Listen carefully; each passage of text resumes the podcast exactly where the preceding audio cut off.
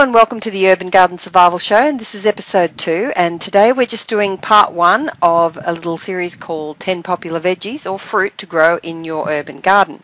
So I'm your host Lynn Carey and what we want to cover today is really the first five of these particular veggies or fruits and obviously you, where you can grow them as well as basically the growing tips and health benefits information just relating to each plant and how that affects survival or self-sufficiency. And also I want to cover at the end just what you can do next as well as just give you a little bit more info on what's coming up in the next episode. So let's get started. Now, can you grow these in your garden? Well, obviously, I don't know where you live and what sort of situation you're in, but and everyone has to take into account their own particular individual conditions. Um, but generally speaking, you know, things can be pretty adaptable, assuming that you take into account your space, conditions, etc. So, which of these fruits would you like to grow? Well, clearly, you know, there's so many different things that really do come into deciding what to grow. Things like you and your family's personal likes and dislikes, uh, your plans just for your garden, what your reasons are for having certain foods growing and, you know, what you can afford, what's available locally. So just to kick this off, let's start off with probably one of the most popular vegetables around, and that, or fruits in actual fact, and that's tomatoes. And these are so popular and very versatile, obviously. And even though they are technically a fruit, we obviously use them a bit like a vegetable and we use them in savoury type dishes. Uh, basically, they, you, you, well, you can obviously buy them at the shops, but the trouble is that often these have been artificially ripened, gassed, etc., and they just don't taste as good. Sometimes they may look nice, but they just lack a lot of flavour, often. So basically, if you're growing these, you want to be able to well, you, depending on your climate again, grow them through the warmer months. You can also get a head start, starting your seedlings off in a, a greenhouse or a cold frame or some sort of warm environment prior to being able to plant them out in your garden.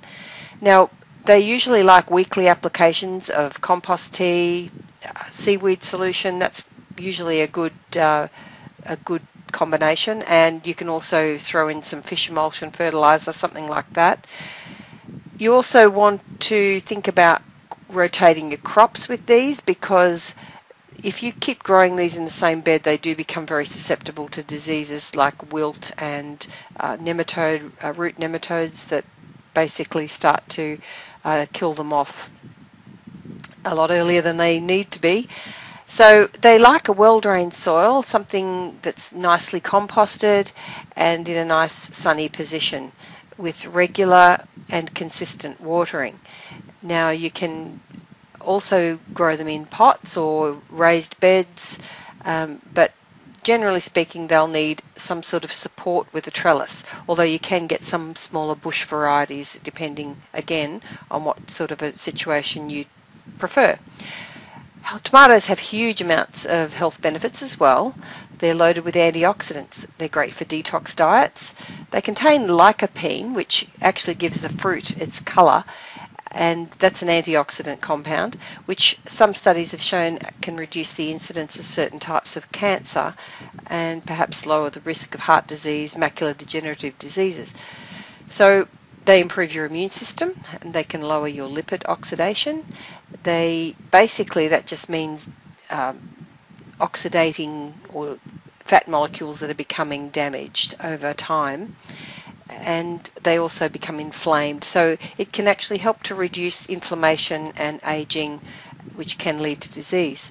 Now, studies also also show that it can lower bad cholesterol, and the LDLs and protect enzymes and DNA as well as other cellular fats, generally speaking. Fat is, of course, very important in our cells, the good type of fat, so you want to protect that as well.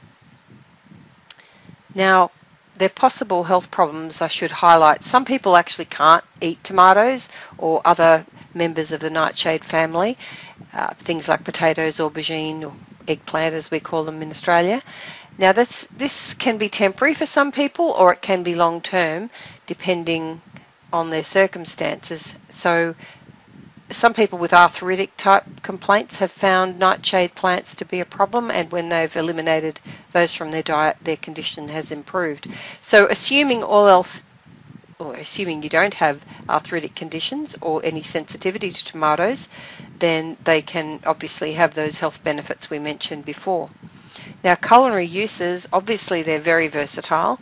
Salads, sandwiches, Italian dishes, pastas, pizzas, Thai recipes, soups, and one of my favourites for adding to a fresh juices or green smoothies, and especially if you just throw a bit of basil in there as well. They keep a longer in the refrigerator, but unfortunately they do lose some of their flavour then. So when you pick them, even though ideally you pick them and eat them straight away, that's what, what's best if you can let them ripen on the vine. But if you do pick some and you need to put them in the, or keep them rather for a day or two, you can keep them in a fruit bowl without any problem and they will retain that flavour. Obviously if it's going to be longer then you may want to refrigerate them. So survival and self-sufficiency uses, well, obviously they're great for canning and preserving, and you can, using tins or jars, you can also dehydrate them and store them as well. And they can be stored for a longer period of time if they're dehydrated and actually uh, vacuum sealed. They can also be frozen and basically kept for a set period of time. freezing food, of course, doesn't last as long. That's the shortest, has the shortest shelf life. And they can also be used, turned into uh, sauces and chutneys and relish and other things like that. Now, my favourite method of storing food is dehydration, primarily one because it's so lightweight uh, so and it stores so much longer and it's just really helpful for being able to use for meals like if you're hiking or camping things like that. So that's what makes it my favorite. Now lettuce and salads lettuce and salad greens is what's coming up next. That's number two. Now I've kind of combined this because there's so many different types of greens that you can throw into a salad. and while lettuce is uh, just basic lettuce is reasonably uh, plain, there's so many other things you can add that really do make it a lot more interesting. So you can't really um, have a garden without salad greens. Well, at least I don't think you can. Uh, so they love sun, just some growing tips. They really like the sun and partial, they do like a little bit of shade though, so they can tolerate sun and partial shade. They, they prefer well drained and composted or manured soil, and again, consistent watering. With these leafy vegetables in particular, you really want to make sure that water, watering is consistent, uh, particularly if you live in any sort of warm climate. Uh, certainly, mulching will help, but if you let them wilt, what that actually is doing is it's stressing the plant, and then even though they may come back, it actually weakens the plant, so they then become a lot more susceptible to disease and are probably going to bolt to seed a lot quicker than they would if they were maintained uh, a bit more consistently. Now they don't like acidic soil, so if you have tested your soil and you find it's a little bit acid, you can always add a little bit of dolomite or lime or potash. Uh, if you've got any sort of wood burning stove or cook stove, then you can use some of that ash, which will add wood ash, which will then take away a bit of that acidity out of the soil. Just make sure that your wood that you're using or you're burning hasn't been treated with chemicals. Now, uh, with lettuce and salad greens, of course, some more growing tips. Uh, they will there will do quite well in pots as well. And if you have some sort of indoor growing system, like uh, with light, or uh, uh, that's like a little garden um, pot that has a light over it, they will go, do quite well in that as well. Now, the one thing that makes them so useful in the garden is the fact that you can sort of treat them as a bit of a perpetual harvest plant where you just pick leaves off as you need. I would suggest staggering planting them as well so that you can just have a consistent uh, growth of them over uh, a period of time. Now, health benefits, well, obviously chlorophyll, which is what makes green plants green is a wonderful internal cleanser, deodorizer, and a toxin neutralizer. And they're just great for obviously in that situation for detoxification. And they're also high in vitamin K, which is essential for blood clotting. And they also have folate or a type of iron, which is good for the health of your blood and your brain and your nervous system. So basically, they green veggies are really very uh, medicinal in their effect, and you know eating your greens is actually healthy. So culinary uses, obviously, they're not used so often in, in cooked dishes. However, there are some types of greens that, of course, are used cooked, whereas just your plain iceberg lettuce generally isn't. And most of the best nutritional value when eaten raw sorry, most of the best nutritional value comes when you eat it raw, and this is why I like to add it to things like green smoothies. The other thing you can do is dry them and then powder them up, and then you can use that powder, make your own green powders basically, and add those to uh, green smoothies or other juices. So for self-survival, self-sufficiency and self-survival uses, you want to um, again consider what I was just regard or what I was just talking about in relation to drying them and using them as powders. This means you can supplement your diet and basically give yourself some hidden greens. Really good for children too if you have trouble getting them to eat their salads and their greens. Um, they can't really be frozen so much or canned. Uh, so there are limit, limits to their storage ability, but certainly dehydration and make, turning them into nice green powders is perhaps one of their best long-term uses. So generally you can also use the different coloured lettuces like the red lettuce um, and other types as well, which you know, you, you've got quite a few varieties that will add some, well, a bit of variety to your salads, I guess, um, as well as to your, your, if you dry them, to your dried powders. And ad- additionally to your lettuce, you can add some other greens like your spinach and kale or your chards, and you can add those to your powders, but you can also make things like kale chips, which again are quite yummy.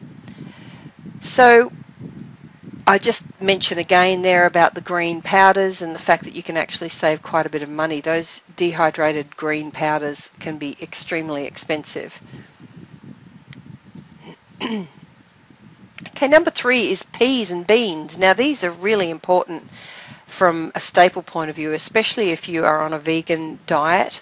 Legumes and pulses make uh, great um, filling additions to a lot of recipes, and they're really delicious as well.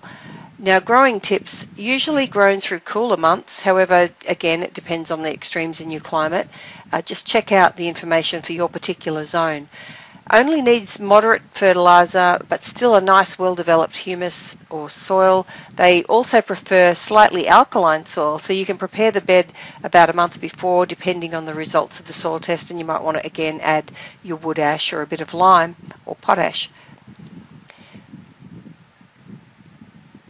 They like sun to partial shade and they these these plants are really quite useful when you're doing plant rotation and your crop rotation. So when you're planting your garden, the fact that these plants will fix nitrogen in the soil means that they're a really good plant to plant in a bed that you're going to be wanting to plant the next lot of plants that actually are pre- who need nitrogen. So you don't want to plant peas again or any legumes in the same bed that you've just taken those out of. Obviously, rotating your crops is really important. And they don't like a nitrogen rich soil either. So, again, follow those up with the plants that really do appreciate the nitrogen. So, it's just another way to replenish your soil when you're planting your garden beds. So, with watering, again, I think pretty much with most vegetables, and it's important to have consistent watering. If you overwater plants, they will often become more susceptible to fungal diseases and, and other problems. So certainly not overwatering, but consistent watering. Health benefits of legumes and peas, well, they're generally considered a protein, even though they are a starchy type protein. They are also an incomplete protein. However, when you mix up things like your, your legumes and your peas, beans, and you mix them with other vegetables, what happens is that you then get an, a complete protein mix. So it's not uh, really an issue that they aren't complete proteins, in case that's something that you've heard. They're high in fibre, in iron and other essential minerals and vitamins, and as I mentioned, they're a, they're a carbohydrate or a complex carbohydrate food, and they are very filling, uh, very satisfying foods to add to a diet, particularly if you are a vegan or vegetarian. Very useful in the kitchen, uh, very versatile. You can use them either uh, sprouted. Uh, well, I say raw in salads, I should say sprouted because obviously you're not going to chew on some dried bean in a salad. So if you sprout them, sprout them, then they are perfect for salads. If you um, want to add them to soups or smoothies, uh, again, you can throw, you can soak the dried beans or peas before you cook, add them to your soups. You can also sprout them to add to things like salads or your green juices and smoothies. They are great too as a, a bit of a standalone vegetable with certain recipes as well so quite versatile. From self-sufficiency point of view and survival, they're quite imp- important because of the the staple uh, aspect, because they're such um, a, I suppose, filling. they provide a good amount of calories. They provide the protein and the complex carbohydrates and the fibre, as well as nutrition. They also store really well, um, and they obviously dehydrate or dry out quite fine. And they can be frozen if they're cooked and canned. Um, again, I much prefer drying these types of foods. So certainly, you know, things like split peas, beans, lentils, legumes, they're much better dried from my experience. So number four we want to cover is carrots, another popular vegetable and very nutritious. They are again a starch vegetable, so quite um, uh, filling and quite satisfying when added to various recipes. When you're growing carrots, then again, keep in mind they really don't do so well in warmer climates, uh, but they can be grown most of the year through more temperate and cooler zones. They're suitable for growing in a cold frame crop to extend your growing season, but you don't really want to be transplanting them once they've started to grow. So you really need to think about planting them where you want them to grow. And you want to make sure that the bed is well prepared, well dug over, not lots of clumpy bits or, or, or stony, because otherwise that's going to encourage branching of that uh, of the of the main taproot. And what you're really after is that main taproot to be nice and straight. So while the soil wants to be good quality, uh, slightly sandy so that it's easier to, for the taproot to go down, you don't want to have too much in the way of fertilizers like manure um, because unless it's really well aged or matured because that again will just cause it to send out a lot of a lot of roots rather than the one main taproot. You don't want to overwater again; it'll tend to split the the carrot carrots the roots, and um, basically you want especially early in the piece, you want that taproot to re- be heading down to look for moisture. So, you know, some watering on, you just need to be a little bit careful about how you're going about that. Now, they're best grown, as I said, straight from seed and not from seedlings because they don't transplant well. And make sure you prepare the, the bed, which I've already covered. Now, growing problems with carrots. Uh, they can be a little tricky. Multiple roots, misshapen carrots, hairy roots are all problems that, can, that, that often occur when you're trying to grow carrots, particularly if you haven't much experience with them. So too much nitrogen, um, which means don't fertilize, don't over fertilize. Um, you don't want to be overcrowding them, and you want to make sure that there's the soil is nicely broken up and not stony. So other problems with them, pests and diseases, the healthier your soil and the plants, obviously the less likely you're going to have issues with diseases or pests. Now, root knot or nematodes, root knot nematodes can be a problem, um, which is another reason why you want to be careful with tomatoes because they tend to really get attracted to tomato beds, I've found. And once you've got that problem in your soil, it is a little bit tricky to get rid of it. So if you think you've got that problem, you might want to look into things like solarizing your soil, uh, which means using like a black plastic covering over the soil in hot in the hot weather in the middle of summer, so that it can uh, actually sterilize the soil. You can also do plantings, mass plantings of calendula to help get rid of them as well. Now, cracked or split roots again is caused by, or split carrots is caused from too much watering, and it's like you know if you have a heavy rainfall in in the garden that you would rather have not had, then things like tomatoes and carrots can split as well. Now, you don't want to leave carrots in the ground too long either because what they will do is they will put down their main taproot first, but once that's well down, then they start to out with their secondary root system, which is what starts making them all hairy. So keep a bit of a watch on your carrots as they're growing.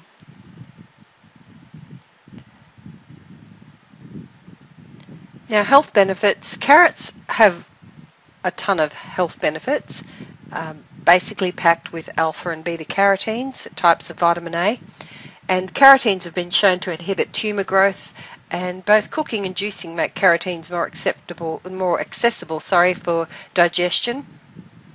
And juicing, the better your juicer, the more it'll break down those molecules in the vegetables.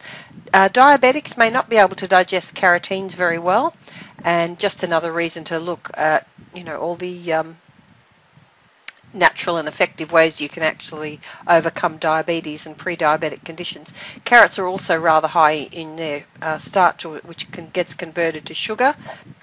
So they tend to be a little bit of a sweeter vegetable, and as a consequence as well, depending on how well balanced your diet is as a diabetic, then these could be not the ideal food when you're starting to bring your diabetes under control. They are good for liver cleansing and great to add to fresh juices and smoothies. Obviously, great in salads and great in juices, as I just said, and smoothies. They're great for raw snacks, using, used in dips, and they're also obviously very versatile with cooked foods as well, whether it's soups or stews or just as a vegetable on their own. You can also use them for sweet recipes like carrot cake, and obviously they can be baked or broiled or barbecued as well. So they are quite versatile in the kitchen. From a survival and self-sufficiency point of view, again, these dry really well. And when you're making up those, you know, those jars with um, a meal, a meal in a jar, you know, adding all your veggies that all gets added to the pot later on. You know, carrots are one of the main things, well, one of the types of vegetables you might be adding to, say, a, a jar of a stew or a soup. And um, basically, they dehydrate really well and they'll last for an awfully long time. They can be frozen and canned as well, obviously, uh, and they can also be kept just straight uh, out of the ground for quite some time in a root cellar where there's a good airflow and a cool environment. Um, but uh, of course, over time, nutritional value does tend to drop off. So, the, if you're going to store food, it's always good to do it when they're straight, fresh picked, because then you're going to get the maximum amount of nutrition from that vegetable and keep that stored in as much as possible. So uh, I just mentioned there about the meal mixes that you can make, and they're great for camping and for just emergency use as well. so number five, this is our last one for this part today, and that's potatoes. Um, really a very popular staple veggie, and uh, you know I suppose they get a little bit of bad press if you like people tend to think, you know, they're not very good for you. And certainly if you're just eating them as fries that have been cooked in bad oils, well, then definitely not very good for you. But if you're actually using the potato uh, with its skin still intact in particular, then you're really getting a very nutritious vegetable, especially if you're a vegan or a vegetarian and you're combining it with all the other veggies and beans or pulses that you can. Uh, you're getting a really uh, satisfying and nutritious vegetable now, growing tips, they don't like extremes in temperature, uh, frosts or heat. They grow best in, in a temperate climate, but they can do well in most, providing that it's the right time of the year and you can just create the right conditions.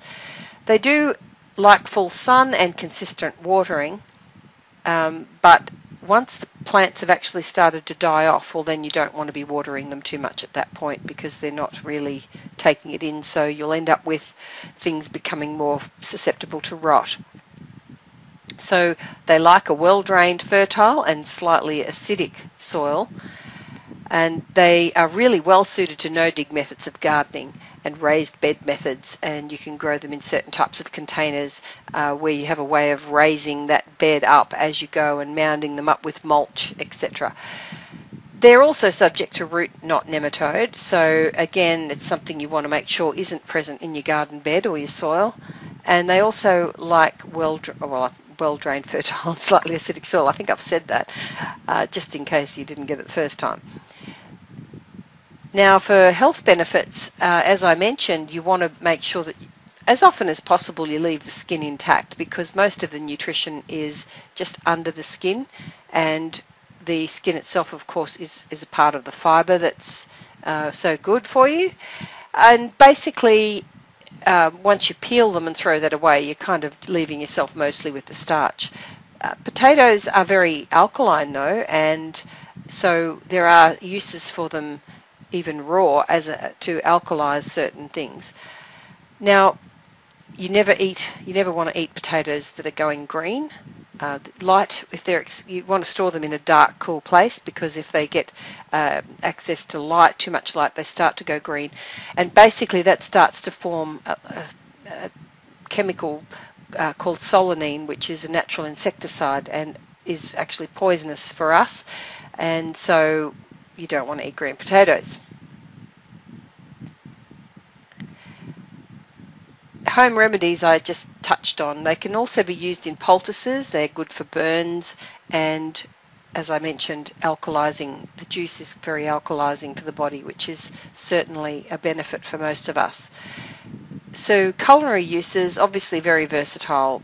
Boiled, broiled, baked, barbecued. Um, great for adding to fresh vegetable juice, again, when you're aiming for an alkaline condition. Um, you probably wouldn't be adding a lot because they're not exactly the tastiest juice, but just if you wanted to make it extra alkaline, you can certainly throw some in. If you like fries, then a healthy alternative is to actually chop them up, leaving the skins on, perhaps a little bit bigger than your thin ones, brush them with some sort of oil, uh, like a good quality uh, virgin olive oil, for example, or a coconut oil even, and then just bake them in the oven and you'll end up with your fries or wedges, depending. So for self-sufficiency and survival, again, high energy foods, uh, perfect for dehydration, can be frozen, canned, kept in, um, well, frozen if they're cooked or partially cooked. Again, it's the case. A lot of vegetables need to be uh, just partially cooked before they're frozen, and certainly um, great dried. Again, another root cellar type storage vegetable, but again, just be aware of the fact that you are losing some nutritional value and over time they do deteriorate. So basically, that's pretty much covered all our vegetables. Um, I just want to make sure that we know what you're going to be doing next. So I think firstly for yourself you need to decide which vegetables work best for you in your garden for your family and then maybe start planning for the next growing season. We're just coming into spring in the US. We're just coming into autumn in, in Australia right now as I'm making this. So uh, basically start looking at what you're going to be growing, where you are, and what how you're going to be doing that, and just start planning your garden. Also, just consider getting seeds for whatever vegetables you want early.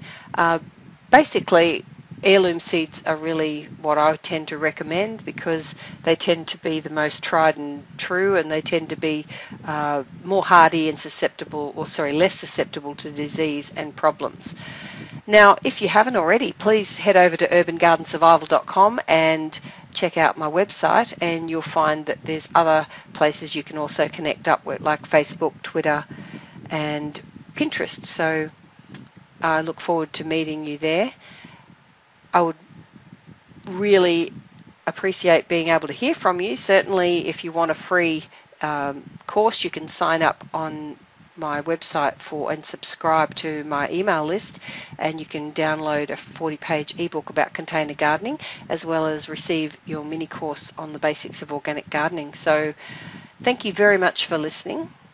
And for the next episode uh, basically, we want to cover the next five veggies in our in part two of this series, and certainly, if you would rather watch this podcast and not just listen, then just head over to my website again because over there I've got the video. And uh, yeah, so thank you again for listening. And until next time, this is Lynn Carey signing out for Urban Garden Survival Show. Thank you very much. See you then. Bye.